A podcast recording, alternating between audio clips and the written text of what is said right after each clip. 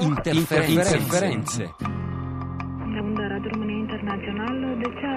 Muzeul Național de Istorie al României să expună 11-19 minuti e 53 secondi, puntata interamente dedicata a Andrea Rocchelli e al conflitto che continua in Ucraina. Accanto a me Andrea Borgnino per raccontare quel conflitto che si svolge sulle frequenze radio. Andrea. Sì, ciao Luigi, buongiorno agli ascoltatori. Si continua, eh, non è la prima volta che parliamo di Ucraina e di quello che succede via radio. Negli ultimi, diciamo nell'ultimo anno e mezzo c'è stata una polarizzazione sempre più forte di chi sta da una parte e chi dall'altra. Dal punto di vista ucraino è stata creata una stazione, si chiama Army FM, e la voce ufficiale dell'esercito ucraino in quelle zone. È una stazione radio sui generis, si ispira un po' al Good Morning Vietnam, trasmette la top 40, cioè i 40 brani più ascoltati, DJ molto simpatici, ma fa di fatto informazione, propaganda, controinformazione, possiamo usare molti termini.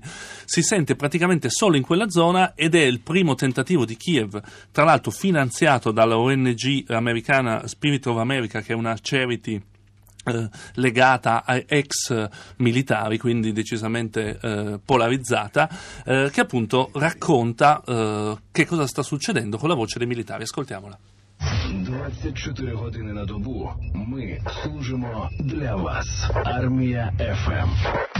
Армія ФМ. Ми армія СОС. Раді вітати вас на наших просторах України і бажаємо вам більше слухачів. Також побажання від нас більше української музики. E questa che ascoltiamo appunto è Armi FM, la voce dei militari ucraini che si sente in tutta nella nuova Russia, cioè nelle due repubbliche di Donetsk e di Lunask. E invece cosa succede dall'altra parte? Dall'altra parte c'è la moltiplicazione delle stazioni radio. Sono ben 14 le radio, 8 a Donetsk e 6 a Lunask. Quindi c'è stata da, io ne ho contate, praticamente sono il doppio di quelle che c'erano l'anno scorso quando abbiamo fatto la puntata su Andy Occhelli, tutte finanziate dalla Russia naturalmente e tutte molto molto strutturate. Proviamo a ascoltarne una.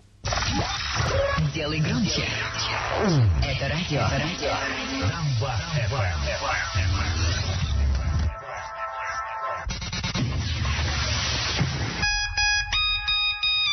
Одиннадцать часов утра. E quella che ascoltiamo è Donbass FM, che è una delle stazioni più ascoltate in questa zona.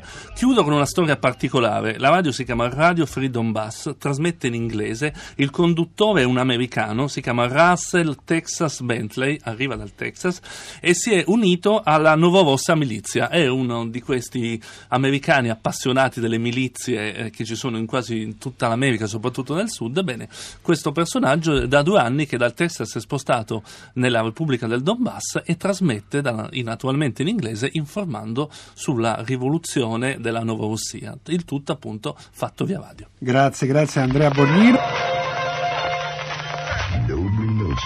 This is Tejas coming to you live on Radio Free Donbass from our secret underground bunker in Donetsk City Center, Free Nova Russia. E questa era la voce di questo texano Russell Textal Bentley che appunto trasmette tutti i giorni in inglese dal Donbass. Grazie Andrea Borgnino.